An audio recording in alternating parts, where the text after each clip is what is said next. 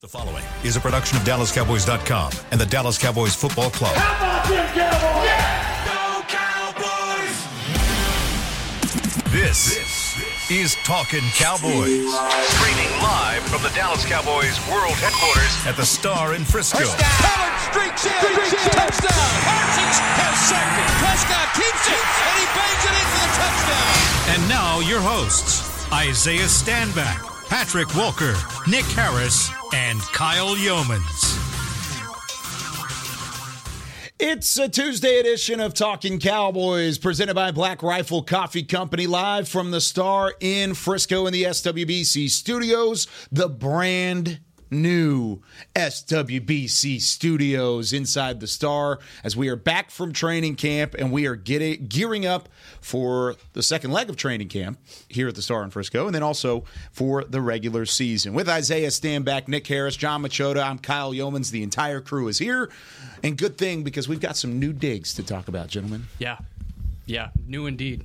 How do you like it? I love it. I love it. I- I- we were talking about it earlier about how every show just kind of has a different feel to it, which I really appreciate. That's that's uh, that's big time to whoever designed it, I guess. John, you liked the last studio, but I mean, I like the last studio. This is this is better, but I mean, the last studio I thought was really nice too. You know, uh, I mean, if you guys seen how plain and boring my place was, like there's just only a couple pictures on the wall, like no plants or anything. I mean, it just looks like you can really just do a simple move in and out. Uh, so to see all this stuff and how quickly they changed everything, like yeah, it's it's amazing. It's really nice. yeah, we just got up, went to training camp, came back, and this is what it looked like. I love it. I love it, man. This is uh, yeah, this is a good vibe. It's a good vibe. Got TVs all over the place, cameras, high def, uh, a little branding on the wall. Zack Martin's on the wall. Mm-hmm. Wonder when that was done. Um, but it, it looks good.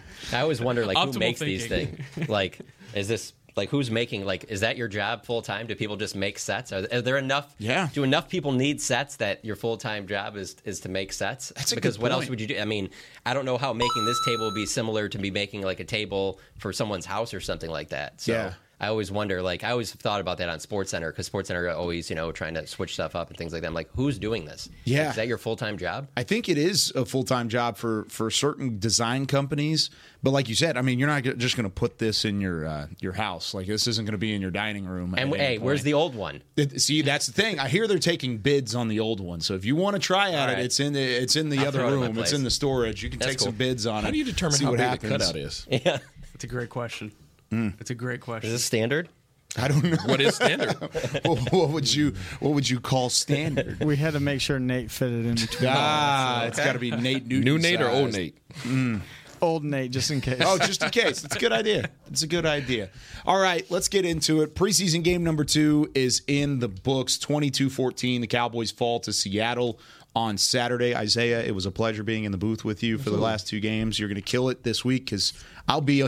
Not in the booth. We'll have some high school football to deal with. So, El football. um, Michael Irvin will come and replace me, so he'll do a great job, I guess. Um, Michael Irvin. Who's that? He I've played back him. in the day at some point. So, uh, but yeah, Seattle takes down Dallas. There was a lot to learn, I think, in that game, John. Whenever you go back and you look at the film, there, there was a lot going on. there was a lot going on. Both sides of the football. We'll get to the injuries in a couple moments, but what were your overall takes? So I think by this point we should be used to the fact that okay, Jalen Tolbert has made this jump, but there's still always just I don't know, man. These last couple of weeks, I'm just I'm impressed, and I I think it goes back to kind of it's all about your perception. What were you expecting of the player? And maybe my expectations were too low, but from what I've seen from him, and he carried it over into the Seattle game, like I kind of just feel like he's he's ready to contribute. Like it's not can he win the number four job? Like if they need him on a Sunday, I, I feel pretty confident in what they have in him. And the other thing that has stood out to me this entire time about Jalen Tolbert, Isaiah would obviously know this a lot better than I would, but just the fact that from practice to games, whatever. It's not like he's always playing with the same quarterback either. You know, like CeeDee Lamb's probably not going to catch many passes from anybody other than Dak Prescott. And mm-hmm. whether it's game, practice, whatever, like it's, I feel like Tolbert. You know, I mean, I've seen him make some great grabs out at camp from Will Grier, and then he plays with Cooper Rush, and seems like everything clicks there. Um, so let's see how it goes when he's with Dak. But uh, I've been very impressed with Jalen Tolbert. What did you think about him? Yeah, Tolbert did a good job. I think he's been relatively consistent all all training camp, all the way through the preseason. So I mean, he's definitely showing up. He's becoming the guy that everybody really hoped he would have been last year. Sometimes it takes a little bit more time for some guys, um, but either way, the light bulbs come on, and it's LED. It's not halogen, so he's doing he, he's shining bright like a diamond for sure. Do you think it would be the same thing if for him if let's say they stayed with Kellen Moore and it was the same offense, as, or do you think that this offense helps? Him acclimate quicker, or do you think it's all on just him that hey he put the work in, it wouldn't Yeah, matter? I mean, that's a good question. I, I don't think any of us can really put our finger on it. Um, I think that he definitely has grown in his confidence. Um, he his offseason approach seemingly seemed different. Uh, he came in, in in better shape. It looked like he's ready for camp. Um, but then I think a lot of these shorter routes kind of play to his favor. Um, Kellen Moore, a lot majority of his routes were kind of pushed down the field. That's not to say that Jalen Tolbert can't run routes down the field. I just think that he's able with his frame to win on these slant routes. And you saw him kind of set it up even in the first quarter. You know, set guy outside, come across his face, and right, being able to make a, a good, solid, strong catch at the point of, um, you know, high point the ball. All those type of things are really working in his favor. So um, that's going to obviously benefit him um, in his positioning to be able to be the fourth guy on this roster.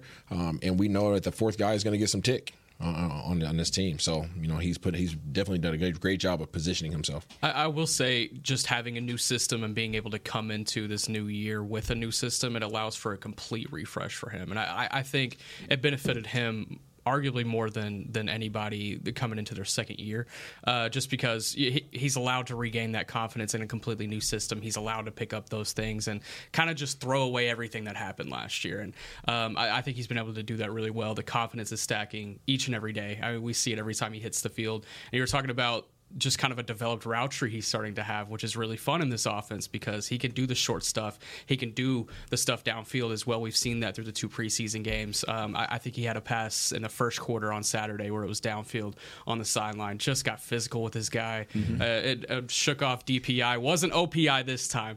And I asked him after, I was like, "Did you think it was maybe OPI? They were throwing it on you again?" And he was like, "Nah, it couldn't have been that time." But um, and it was that Michael Jackson, who's It a was. guy that is a player that Yeah. it's not like it's a guy that's not going to be on a roster. You know, that's the thing. So often in preseason, people will be like, "Oh, but who was he doing against?" But I mean, Michael Jackson's a pretty good corner. absolutely. He's probably going to start for Seattle, uh, opposite of Tariq Woolen, who was, of course, a Pro Bowler last year as a rookie. So I, I think you have options with Jalen Tolbert. Uh, This is a rankum that's on DallasCowboys.com. If you didn't check it out already, it, it was really well done by the entire team. Uh, rankum selecting all Oxnard teams as camp ends, at least camp on the Oxnard on the West Coast. Brandin Cooks was number four, so that was the top wide receiver mentioned. CeeDee Lamb was number six, and Jalen Tolbert was right behind him at number seven.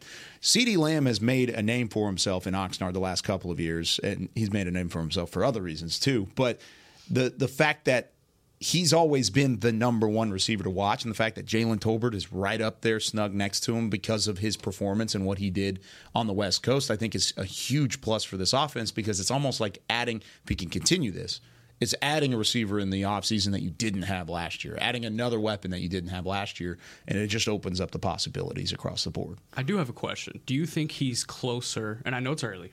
Uh, he, he needs to prove it in the regular season. Don't get me wrong. But do you think he's closer to pushing Michael Gallup than someone is to push him at this point? Ooh, talking about for wide receiver three. Yeah. If you take the paycheck out of it, Yeah, that makes sense. That makes sense for sure. Yeah, but I, I mean, even without the paycheck involved, mm-hmm. you're still going to get targets because it's game time. You might get fed targets. it's not how it works, Kyle. no, uh, no, I'm not. not how it no, works. I, Michael Gallup is going to get the three reps no matter what. I don't think just Dak a- Prescott is paying Michael Gallup, my dude. No, but the Like, other guys he's going to throw the ball. If Jalen Tolbert's open, he's going to get the ball. Tolbert's not going to be on the field because four receivers are hardly ever going to That's be on the field. yeah. So Michael Gallup is the number three guy, and because of his paycheck, Rotation. he'll be on the he'll be on the field. Yeah, especially with the way this offense likes to use tight ends. And I, I, I've been thinking about that. You know, Jalen Tolbert's had this great camp. He's doing so many good things in preseason, but when can we see him on the field in the regular season? How is that going to work? I, I've just kind of been thinking about that. I'm curious to see that in week one, how many snaps he really gets. But I, I think it'll be intriguing nevertheless. Does it help in the fact that last year, whenever they did have the three wide receivers, the, the or the so-called three wide receivers that you kind of went with, which was Lamb, Gallup, and Noah Brown, there really wasn't. There was a there was a distance gap between the three and the four. So now that you have a, a closer four, than you did last year. Maybe there is a better rotation between the two. Michael Gallup last year was expected to come back from injury and be wide receiver two to CeeDee Lamb. That was the expectation for Mike. It didn't live up to that expectation because partially I think he rushed back from the injury. He wasn't completely healthy and he pushed through it because he's a team player and he was trying to be available for his squad. But now there aren't those expectations for Michael Gallup. The paycheck says one thing, no doubt. But Jalen Tolbert has a, a, top 100 tag on him as well. He was a third round pick. There's a pride factor in that as well. He's going to get opportunities just as much as Michael Gallup does. I understand there's a paycheck, but there's also draft stock and there's a pride that goes back and forth between the two of them. I think he's going to see a significant rotation. Now, is he expected to be a thousand yard receiver? Is he going to be on the field as a starter? Probably not. He's going to have to do it in rotation. But John, I, I, think whenever you look at Jalen Tolbert, you he's earned that rotation just based off the way that he's practiced and the way that he's played in these two preseason games already. Yeah, I just feel like there's always going to be injuries in football, and you know, you mentioned getting to Cedric Will or Noah Brown, Cedric Wilson. There's just been guys over the years where, yeah, maybe right off the start of the season, you don't necessarily think that you're going to get a lot from them, but just the way the position is played and, and the, how physical the game is, you just never know when something's going to happen. And then you have to be called on immediately to step in. So, in a way, I mean, if he doesn't play a ton this season, maybe it's a good sign for the Cowboys that because that meant all your top three receivers performed and they all stayed healthy but that's also you also got to be realistic. I mean, it's a long season, and, and injuries happen, and there and and when I say injuries too, I don't even mean necessarily the oh this guy tore an ACL, he's out for the season. I'm talking about in the middle of a game, you know, a guy twists his knee, something he has to come out like for a few plays or something. Jalen Tolbert is going to have to step in right away, and from what we've seen, he looks like he can handle that. Whereas last year, I mean, that's why you went out and got T.Y. Hilton because you didn't know if you had that next guy that, that could kind of step up. And now they have to feel good about what they have there. Now, what about the defensive side of the football? Because uh, the defense, of course, you're not seeing any starters, Isaiah. But what did you see on Saturday against Seattle, and, and what were some of the things that you took away from that one?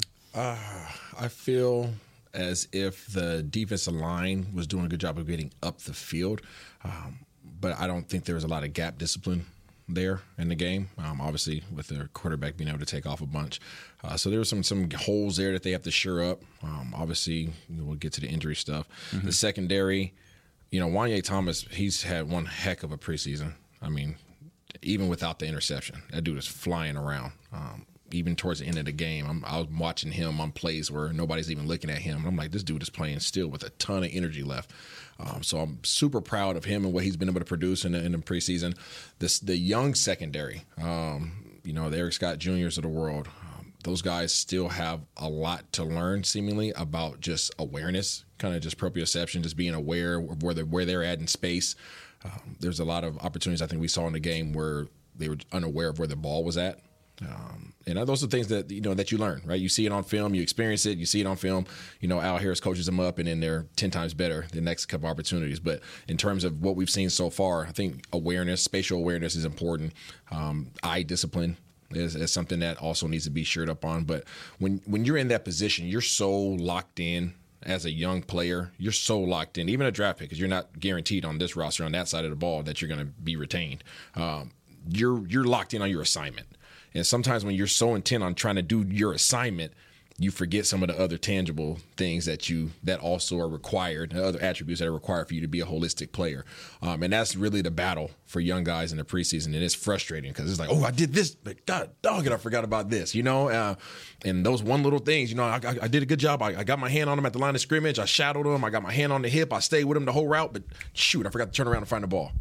And there's a completion, right? And it's like the ultimate goal was still achieved by the by the offensive player because you missed that one little checkbox. So overall, they're looking relatively good. Just got to tighten up some things with some of the younger guys. Um, looking forward to seeing the the ones obviously here really in a, in a couple weeks, uh, putting it all out there. But in terms of these guys, they're, they're they're coming along as you would expect in the preseason. I think it's all, one thing I just want to add on that real quick is just I think it's funny how you mentioned about guys potentially like young guys having nerves because I think a lot of fans would watch these games be like it's a preseason game, mm-hmm. nine o'clock start in Seattle. Like you as a fan might not take it that serious because Dak's not out there and 25 veterans aren't out there. But to these guys, this is everything. This is yeah. you know a little mistake. I remember you talking about it early in camp when we were, when we had one of our first shows about how like one little thing you'll remember for the rest of your life if it like so I think it's easy sometimes to kind of, if you're a fan, to not think about it, especially in the mm-hmm. second half of some of these games, because you're just like, who really, you know? I was watching the tail end of the game that was on right before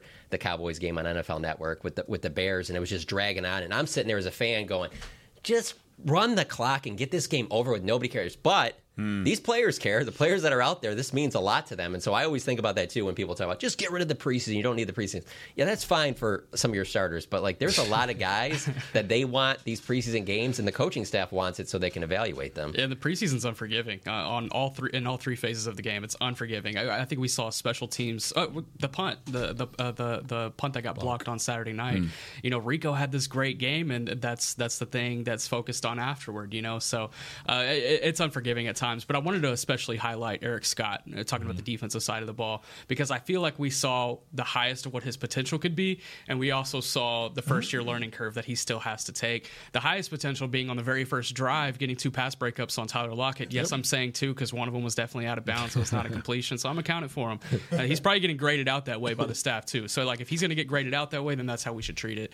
Um, a- and then another one that forced a, a fourth down did did fantastic job against the ones in that first drive, but then later later in the first half uh, gave Jaxon Smith-Njigba inside leverage. And if you have if you know anything about Jaxon Smith-Njigba, he's going to take advantage of that every single time. Quick release slant, he was gone. I, I will give Eric Scott credit though; he he was able to pick up uh, ground on him and at least uh, get into a position to make a play. But uh, Jackson's Jackson, and he did his thing. But um, I, I'm really excited to see what his process looks like. I think I think um, you know give him a year in this system. Uh, let him you know maybe take a valuable rep here or there as the season goes on. You know just to get just get his feet wet. But I think he's eventually going to be a contributor on this team for sure. Correct. I, I'm excited about some of these these young players, and I, I was excited about a couple young players that went down on Saturday as well. And and we're going to get to that when we come back on the other side of the break. DeMarvion Overshown, John Stephen Jr., both torn ACLs, and and just ultimately. Uh, a gut punch for two guys that uh, had great camps, were really finding a role on this team, both offensively for Stephens and then, of course, Overshown on the defensive side. But when we come back, Let's talk about how the Cowboys have to react now. Are they okay at linebacker? Do they have enough at the, this young tight end room to keep you confident going into the regular season, or should some moves be made? We'll even talk about the offensive line a little bit when we come back with more Talking Cowboys right after this. Todd thought it would be secure to jog in the cheetah savannah. Todd believed the big cat repellent he bought online was reliable. And now, Todd is trying to be faster than this cheetah that can run 80 miles per hour. But the good news is, Todd has AT&T 5G that is fast, reliable, and secure. And he learned the best thing to do is stop running and toss her the backpack with the beef stew. AT&T 5G. Fast, reliable, secure. It's not complicated. 5G requires compatible plan and device. 5G may not be available in your area. See att.com slash 5G for you for details. Are you ready to take coffee off your grocery list forever? Black Rifle Coffee Club is here to help. As a coffee club member, you'll get your favorite coffees roasted, packaged, and shipped to your door free of charge on your preferred schedule. Set it, forget it, and never run low on coffee again. Members also get exclusive deals on coffee, products, and discounts from partner brands. Ease your mind and let Black Rifle worry about your coffee supply. Go to blackriflecoffee.com to join the coffee club today. Want to use the Cowboys locker room's favorite products? Check out the official men's skincare brand of the Dallas Cowboys, Jack Black.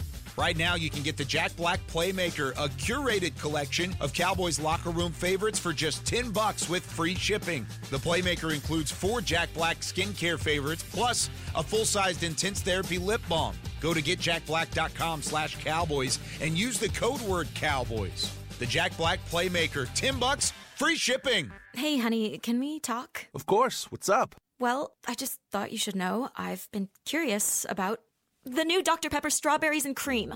Oh, have you felt this way a long time? No, I just think I'd really like the taste of Dr. Pepper, swirled with layers of flavor. If you feel that way, I think you should try it, babe. It's amazing. I mean, you're amazing too. new Dr. Pepper strawberries and cream. The new flavor you deserve. When you need mealtime inspiration, it's worth shopping Kroger, where you'll find over 30,000 mouthwatering choices that excite your inner foodie. And no matter what tasty choice you make, you'll enjoy our everyday low prices, plus extra ways to save, like digital coupons worth over $600 each week. You can also save up to $1 off per gallon at the pump with fuel points. More savings and more inspiring flavors make shopping Kroger worth it every time. Kroger, fresh for everyone. Fuel restrictions apply. Back to Talking Cowboys. Back here on Talking Cowboys, this portion of the show is brought to you by Quaker Oats, a super trusted superfood. Quaker Oats, the official oatmeal sponsor of the Dallas Cowboys. It's segment number two in our brand new SWBC podcast studio. Nick Harris, John Machota, Isaiah Stanback. I'm Kyle Youmans. Now, two guys go down, three guys technically, if you want to count Matt Waletzko as well. Not nearly as serious for Matt Waletzko, but we'll talk offensive line here in a couple moments. Torn ACL for DeMarvion Overshown, third round pick out of Texas, linebacker who was shining in the preseason. I talked to Dan Quinn just a couple days before the game against Seattle, and I asked him which young guy has he been most impressed with and he gave me DeMarvion Overshown. That was the first name out of his mouth. He did. He ended up saying Eric Scott Jr. to your point in the last segment, but Dan was very complimentary about Overshown and his versatility, his talent level. I thought he was very high on, on what he had, and and to see him go down was a gut punch. I know Isaiah, you and I were surrender cobra in the in the booth. um, Sorry, I, I, I, I said it like kind of in a joking manner. Yeah, we yeah. were both like this in the booth because you could see it pretty immediately. Uh, and then John Stephens Jr. or John Stephens Jr. later in the game. Uh, goes down with an ACL as well, and, an undrafted free agent out of Louisiana Lafayette that had shined all training camp as well. Let's start with Overshown Isaiah. I mean, without him in the fold, feels like there's already a void, even though this defense is stacked and there's a lot of a lot of position groups that are very deep. I don't know if linebacker necessarily counts in that regard. No, every pretty much every position group on defense is dense aside from linebacker, and I think everybody would probably go on record saying that that was a one position group that you were probably uneasy about if there were to be an injury at any point in time during the season um, or preseason. They were not in a position to be able to afford an injury. I mean, even with Malik Jefferson went down. Sure. They, they've I lost two worried. guys now. Yeah, I was worried with Malik Jefferson, and obviously his is not season ending Mm-hmm. at this point. Um, but he's he was fighting for a roster spot. But even with him, I'm like, okay, he went down. Whew, all right, that's whew, that's about all they can afford. You know, um, it sucks. Um, and I feel for him. I've unfortunately been in the situation as he's been in, and it's terrible. It's he has a, a positive outlook and it's it's awesome, right? His spirit is awesome, his outlook is awesome, um, but that's forward facing and that might very well be internal as well. But he's going to need some support because I mean, he knew what he was doing. You know, on the field, he knew the product he was putting on the field. He knew how the shape he came in. He knew how prepared he was when he when he stepped on the field. He also knew the value, and the coaches know the value of of what he provided to the team. And you now take that element out of it, right? I say, regardless if you want to title him a linebacker or a safety, I mean, he's you know Jayron Kearse. It's just that, Yeah. that's what he is, right? I mean, that's that's pretty much what he is. I don't care what number you give him. I don't care where you put him at on the field, third third level or second level. He's another Jayron Kearse, and he was going, and Kearse was going to appreciate him Yeah. because he was going to take some of the physicality off of him. Now you miss that. Um, and now you're asking somebody else to step into the fold. Devin Harper is fully capable to come and play linebacker, but he doesn't have the versatility that DeMarvion Overshown has. He doesn't. I mean, he, you got, he could be as great as he can be, but nobody else possesses that versatility um, aside from those two players on the roster, Kearse and Overshawn. And now you're missing one of them. Yeah, absolutely. I, I I think gut punch is the best way to say it, especially with those two guys. And uh, going into this preseason, the the, the linebacker depth was thin, but I, I feel like everyone had an agreement that it was capable. And now you have two guys down in that room, one for the season. It almost forces you to make a move there when you could have made that same move for offensive line, or Hmm. maybe you don't have to make that move for kicker now. So maybe that's the maybe that's the cancel out. But um, I'm sure we'll get into that at some point. But I think this especially really sucks for John Stephens Jr. because it basically resets where uh, he was at whenever he entered training camp because he's going to have to go back into training camp next year as a second year player. Oh, this guy was great at training camp last year, but he he got hurt, so we got to see it again. And so he's basically got to start right back over and prove everything that he's proven this this training camp. So I think it especially hurts for John Stephens because once Overshown walks back into training camp next year, everyone knows what that potential is. Everyone's going to put him in those positions to succeed, and not that they're not going to put positions for John Stephens Jr. to succeed. It's just I think that's going to be a, a lot harder for him to do. Yeah, I just go back to that first preseason game. One of my biggest takeaways from that game was, man, I feel a lot better about this linebacker group with the way Damone Clark and DeMarvion Overshown Yeah. played. Because going into that game, that was one of my biggest concerns or biggest question marks was like, what do they have here outside of Leighton Vander Esch? You saw signs from Damone Clark last year, but you're like, you want to see more there. And the way the, those two played early in that game, I was like, well, that answers a lot of questions there. They got to feel great about linebacker now. So that happens, and it just, I don't know. The way that the injury happened, too, is just such a freak. And also, he's making a big play, too, No when doubt. it goes down.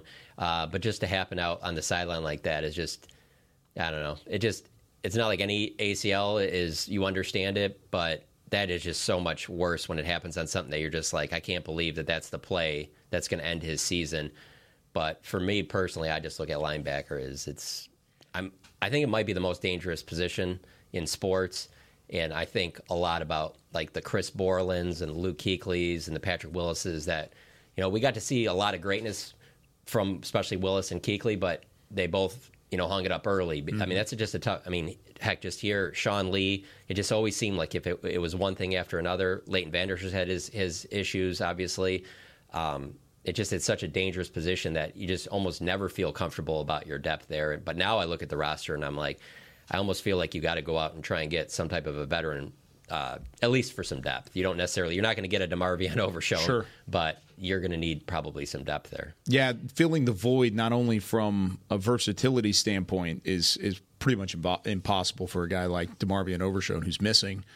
But then it turns into a numbers game because depending on how long Malik Jefferson's out, you have Devin Harper, Jabril Cox, Leighton Vander Esch, Damone Clark.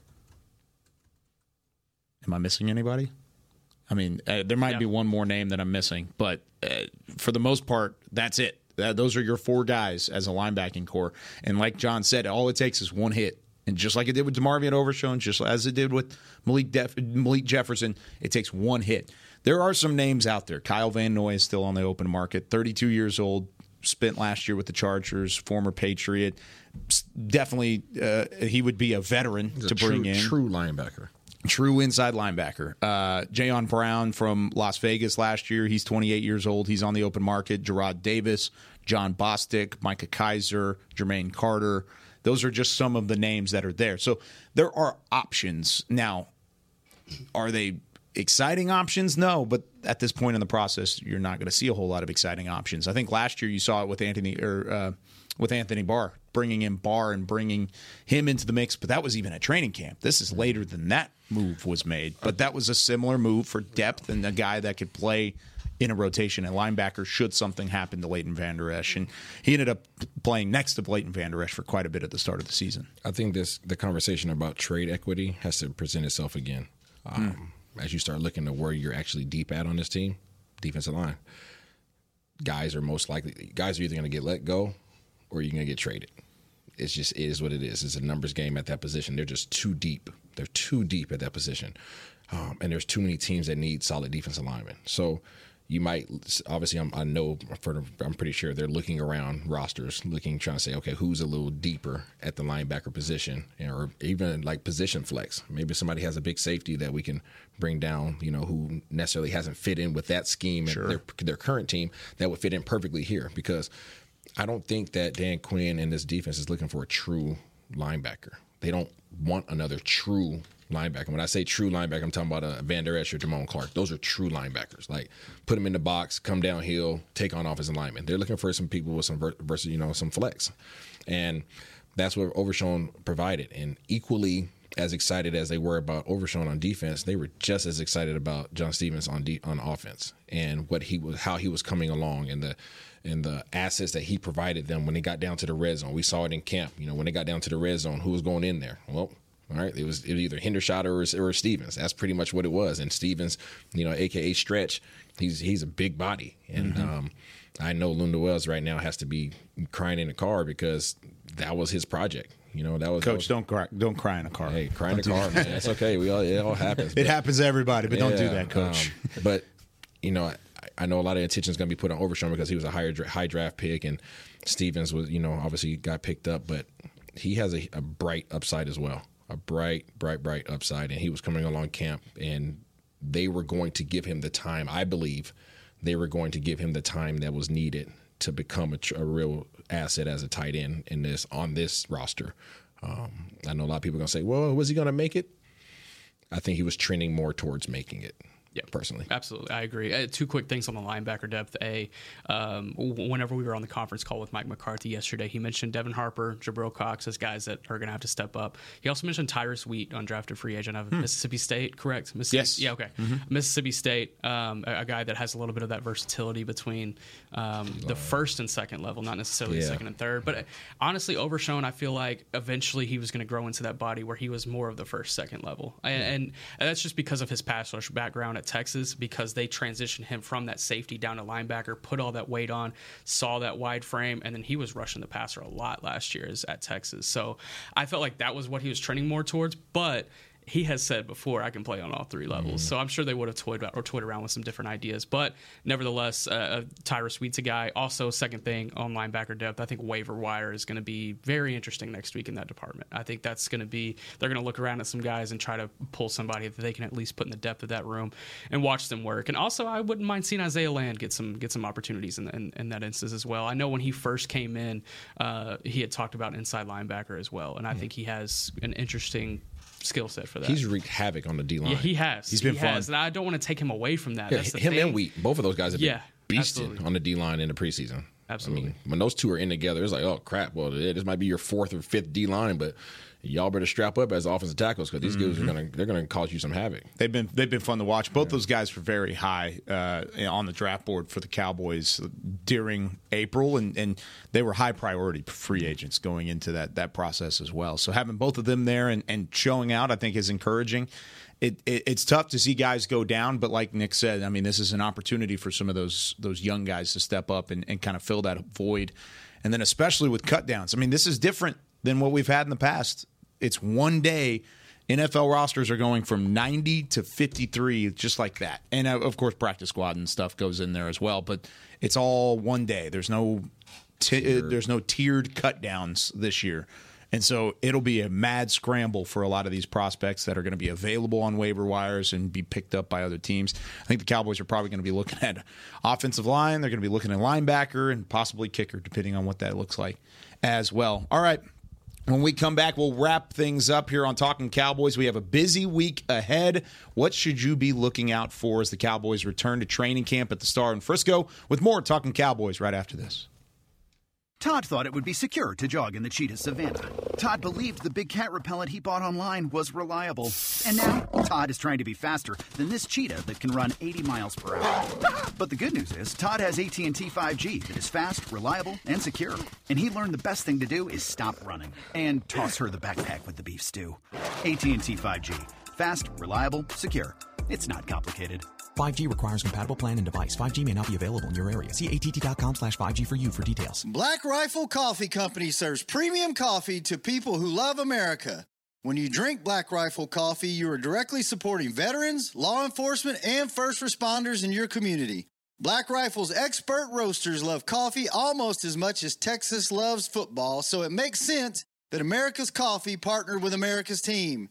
Go online at blackriflecoffee.com and fuel up with the official coffee of the Dallas Cowboys. That's blackriflecoffee.com to fuel up today. Hey, honey, can we talk? Of course. What's up? Well, I just thought you should know I've been curious about the new Dr. Pepper strawberries and cream. Have you felt this way a long time? No, I just think I'd really like the taste of Dr. Pepper, swirled with layers of flavor. If you feel that way, I think you should try it, babe. It's amazing. I mean, you're amazing too. New Dr. Pepper Strawberries and Cream. The new flavor you deserve. Want to use the Cowboys locker room's favorite products? Check out the official men's skincare brand of the Dallas Cowboys, Jack Black. Right now, you can get the Jack Black Playmaker, a curated collection of Cowboys locker room favorites for just 10 bucks with free shipping. The Playmaker includes four Jack Black skincare favorites plus a full-sized intense therapy lip balm. Go to getjackblack.com slash cowboys and use the code word cowboys. The Jack Black Playmaker, 10 bucks, free shipping. Another day is here, and you're ready for it. What to wear? Check. Breakfast, lunch, and dinner? Check. Planning for what's next and how to save for it? That's where Bank of America can help.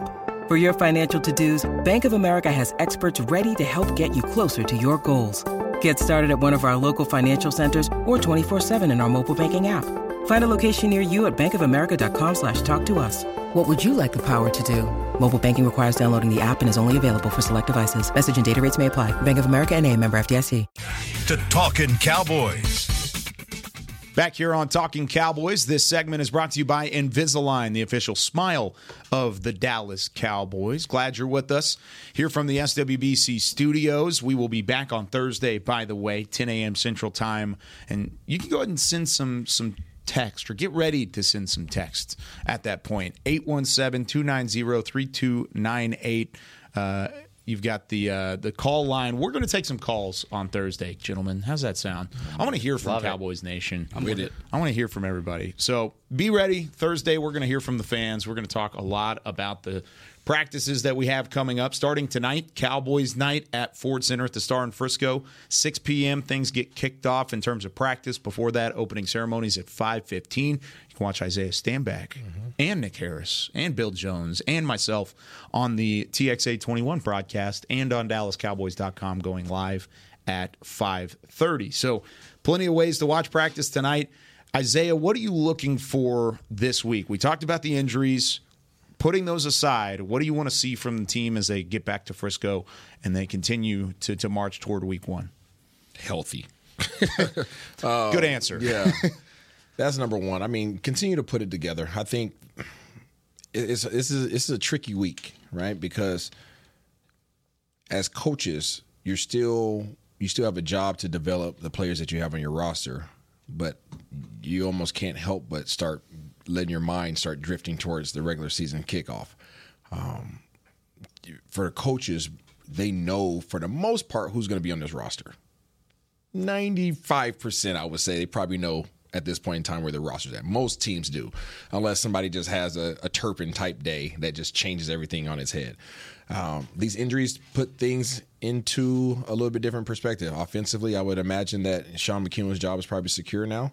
Um, defensively, you're you're looking at other people's rosters and you're trying to figure out okay can is Cox going to you know present himself the way that we would like for him to come off of his ACL from a couple years ago um, is Devin Harper going to be able to fulfill the role you know on special teams what does Bones Fassel think are these guys showing up on special teams or enough to be able to be on the roster at, linebacker so you're you're looking at some of those that's probably that 5% that, that, that you're probably taking a look at um, so you're getting those guys prepared to do that, and you're just trying to get out of this week healthy, honestly. Um, and then you then your mind switches over um, next week. So that's where I think that this team needs to be focused on right now is continue execute, stay healthy, um, build upon this offense. They're probably going to start expanding the offense within practice, I would imagine. Not necessarily forward facing, um, but practice. You have to start. Hey, motions, different position, uh, different personnel groups. Okay, we're going to start adding these different flares to the offense and start building on it. But this is hard because the threes need to get reps, but your ones also need to start getting their reps too. So it's a tough week. Yeah, and at the same time, that's focus is slowly starting to f- shift over to New York Giants. That's what I'm saying, yeah. yeah. We Yeah. we had asked. Um, uh, offensive coordinator Brian Schottenheimer last Thursday. Somebody had did when the pre- preparation for New York starts, and he said within the next seven to ten days. So that, that probably tells you right after that Oakland game, New York film. Let's get it. So um, that's that's coming soon. But They're yeah, playing. They're playing Oakland. Man, Mm. man, strike, strike one, Strike Good one. stuff. Las Yep. Vegas, There Las you go. Vegas Raiders. We're gonna keep you in check. Man, I'm t- I'm, I'm typically You're the pretty good about youngest that. one on the squad. I you know. shouldn't be saying Oakland more than anybody. At least I didn't say Los Angeles. yeah, that's fair. That would have been that would have been interesting. I'm looking forward to that offensive line. Yeah. You know, being on that conference call yesterday with Mike McCarthy, talking about how you know this will be the first time for the ones to get team reps together because obviously Zack Martin, you know, is, is worked his way back in. So to see what the offensive line has, that's very high on my list. Um, you know, when you talk about getting prepared for the Giants, I kind of feel like they've been preparing for the Giants all off season. And when I say that, I mean that there's just a lot of stuff that they're not going to show offensively. Yeah. That and, and and that's what makes my time covering the team. Maybe there's another game that I'm not thinking of, but I think this might be the the most I'm looking forward to a week one, just because. You know, I mean, you had Jason Garrett going to Scott Linehan, going to Kellen Moore. You had some similarities on the offense, and they will there will be some carryover. But there's part of me that's thinking that there's going to be some stuff that we see week one that we're just like, whoa, where was that? Like, just that they just didn't want to even show it, to even have it out there. And so maybe we'll see a little bit of that stuff in some of these practices here. Maybe we won't. Maybe they're they're going to hang on to that stuff uh, for week one. But little things like that, I, I'm looking forward. Certainly, I would like to see some of these linebackers step up. You know, when you mentioned Jabril Cox, one of the first things I go to is, and I hate to be negative like this, but with him, he showed signs of being a player before the knee injury that you're like, yeah, he's going to be a player. Mm-hmm. Mhm. And then so it makes you wonder too with the Overshown thing. You just can't automatically assume he'll get right back to what he was right away. I mean, the ACLs take a little bit of time there, so you really need a Jabril Cox, Devin Harper to step up. Um, so that that's another area for sure. And then just because with the offensive line, still my number one concern is really that the depth on that offensive line. I just I wouldn't feel great about anybody having to come out and any backup having to go in uh, Yeah. in week one right now. I was just about to lean in on that. We've kind of looked past the O line and Matt Waletzko's uh, injury. I think he had a, sublux- a subluxation of his shoulder. I've had my fair share of those, um, and it was his opposing shoulder from last year. Yeah, different shoulder. So, yeah. So okay, so since you've had those, what what's the worst part about them? You can't punch. Okay. You can't punch. There's no shoulder stability. Your shoulder's unstable. I can't hold. I can't stop you from pushing through me when my shoulder capsule isn't solid. So that I, I hate to think about it like that. I mean, the, the trainers and the doctors make the final ruling on that stuff, but just from my experience, I don't see that being a viable option anymore, and that sucks for him back to back years. But like now, Waletzko. If you take him out the picture, Hoffman's been getting pretty done in pretty bad on the O line. Um, you know, not Biadasz, but um, Farniok. Farniok hasn't Mhm. had the preseason that you'd like for him to have. So to your point, wh- what happens, right? if, if somebody goes down, I did like in the second half of that game the other day. I thought the interior of the offensive line did okay. It was Matt Farniok, Brock Hoffman, and Josh Ball. Those were the three guys on the interior. But I didn't say that until the latter parts of the third quarter. Whenever they were whenever they were playing in the second quarter, I wasn't saying, "Wow, look at this interior offensive line." It was late in the game whenever I finally made a mention to myself and said, "Ooh, um, okay, well now they're doing work. So I think I'm with you. Is against the ones, I, I don't feel comfortable with any of those guys going in. John said that a second ago as well.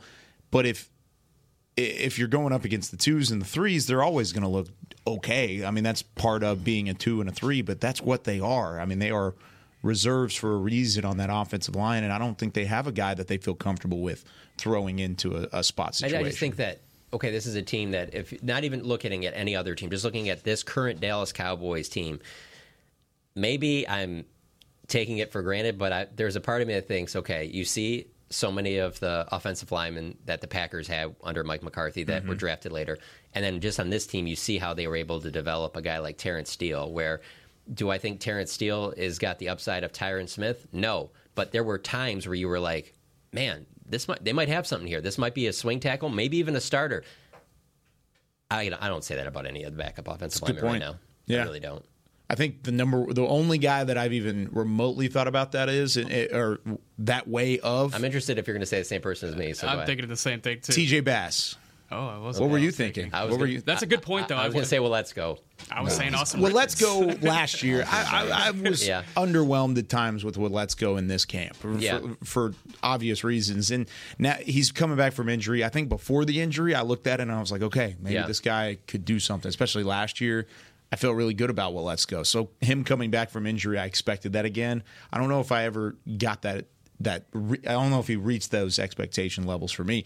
I think TJ Bass exceeded my expectations for TJ Bass. And, and so I'm not saying he's ready to be your backup right guard by any stretch of the imagination or backup left guard or wherever you want to put him.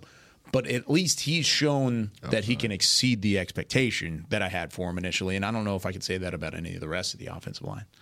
I would say with Asim Richards, not necessarily that he's exceeded any expectation, but he's Yeah. done really good in adversity, being able to battle, coming in as the starting left tackle on two days' notice, fighting in- that After position. playing guard a lot. after playing guard the entire camp, and then switching mid game to guard, doing that in the both of the games. And I, I, I think he's he's definitely held his own there. And I, I know I've emphasized it many times, but I don't want to cheat his process there. So if it takes you know later in the season to where he even gets uh, on the field, I'm cool with that as long as he feels comfortable doing it at both of those spots. But I feel like they're lining it up to where he can be that reliable option on the um, at at tackle or at guard. So who's your swing tackle?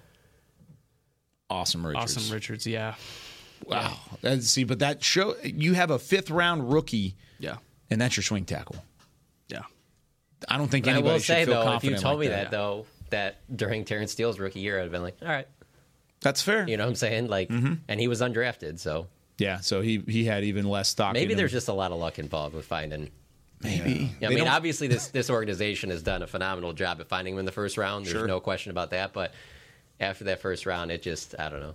It's almost like corner with me, where it's like some of these corners you'll take like in the second or third round, and then you get and, and there's just so many ups and downs, and then you get like a DaRon Bland where you're just like, Wait, man, I never really saw any ups and downs, and he just seemed like nothing was ever too big for him. How did that guy not go in like the second or third? I don't know. Yeah. Credit to them for drafting, but also it, it's never a perfect science. Yeah. Never really is. All right, That's how Isaiah. Deuce Vaughn ends up in the sixth round. Yeah, exactly. How about that? Deuce Vaughn, again, fantastic uh, in week two. I just feel like we should mention his name every show. I we got. to get it let's just the throw end, it in. I don't know how it took to this point in the show to, to mention Deuce Vaughn. Another touchdown. Has he earned enough? Real quickly, has he earned earned a day off on Saturday? A day off? A day off. No. Pads off. No. I don't think so. I think Tolbert has, and I think Rico Dowdle has, but I don't think I don't think. Yeah, Rico has. won't touch the field. I don't imagine. I, I don't need to see any more Sam Williams, to be honest with you. Okay. I don't want to see any Damone Clark at all. And He was playing. Oh, yeah, he was playing special teams in the second half of that game. Please get him off the field. Let's wrap him up in bubble wrap and get him to week one. Uh, I, I think I agree with you. I think I think all three running backs are going to play again because based off of Mike McCarthy yesterday in his conference call, he said Ronald Jones is going to be hard pressed to make it to the field That's a good. Saturday. So I don't know if they're just going to roll with two, and it would be Deuce and Malik Davis. I, I think they'll probably keep. You could all roll with three. more carries with Hunter Luepke. That's what I was going to say. That's Maybe, yeah. I think it'd be Yeah. Malik Davis, Deuce, and Lipke. Yeah. Okay, not a bad, not a bad trio, not a bad option. All right, uh, quickly, one player to watch this week at, at Cowboys practice. Go, Devin Harper. Devin Harper. Zack Martin. Ah, Stole that's a my good one. Goodness, I was going to say Zack Martin. It's his first time getting getting on the offensive line, so I'm gonna I'm gonna piggyback off that. Okay. He's been he's been like staring at me this entire. You know how like there's those pictures where like well, I don't know if it's the Mona Lisa where the eyes like follow you. Like I, I just every time I look at Kyle, like, he's, right like, over my shoulder, at- Beam and- could probably take my and it's camera. and we probably could as point at angry him. as I've ever seen him. yeah, there he is, right there. It's right, right there. That's Zack Martin. You can't see the eyes, but they are looking at John. And that's Yeah. the name of the episode, Mona Lisa. Oh, there it is. There's the eyes. Look at there.